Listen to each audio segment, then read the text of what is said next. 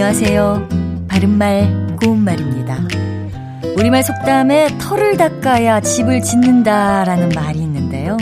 기초 작업을 해놔야 그 다음 일을 할 수 있음을 비유적으로 이르는 말입니다.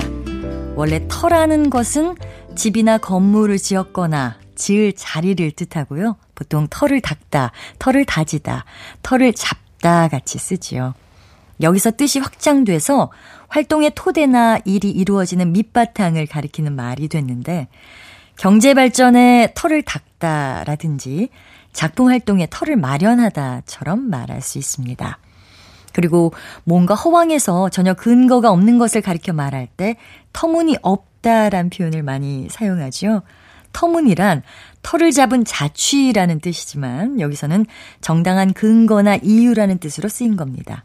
그래서 터무니없다고 하면 전혀 근거가 없음을 나타내는 것이고요. 보통 터무니없는 생각이라든지 옷값이 터무니없이 비싸다처럼 씁니다. 또 비슷한 속담으로는 고양이가 알 낳을 노릇이다가 있습니다. 이것은 터무니없는 거짓말 같은 일이라는 뜻이고요. 지렁이 갈비다 또는 지렁이 갈비떼 같다라는 말도 있습니다. 무척추 동물인 지렁이에게 갈비가 있을 리가 없으니까요. 전혀 터무니없는 것을 비유적으로 표현한 겁니다. 참고로 하는 행동이나 말이 갑작스럽고 터무니없는 모양을 뜻하는 것으로 생계망계라는 고유어 부사도 있습니다. 바른말 고운말 아나운서 변희영이었습니다.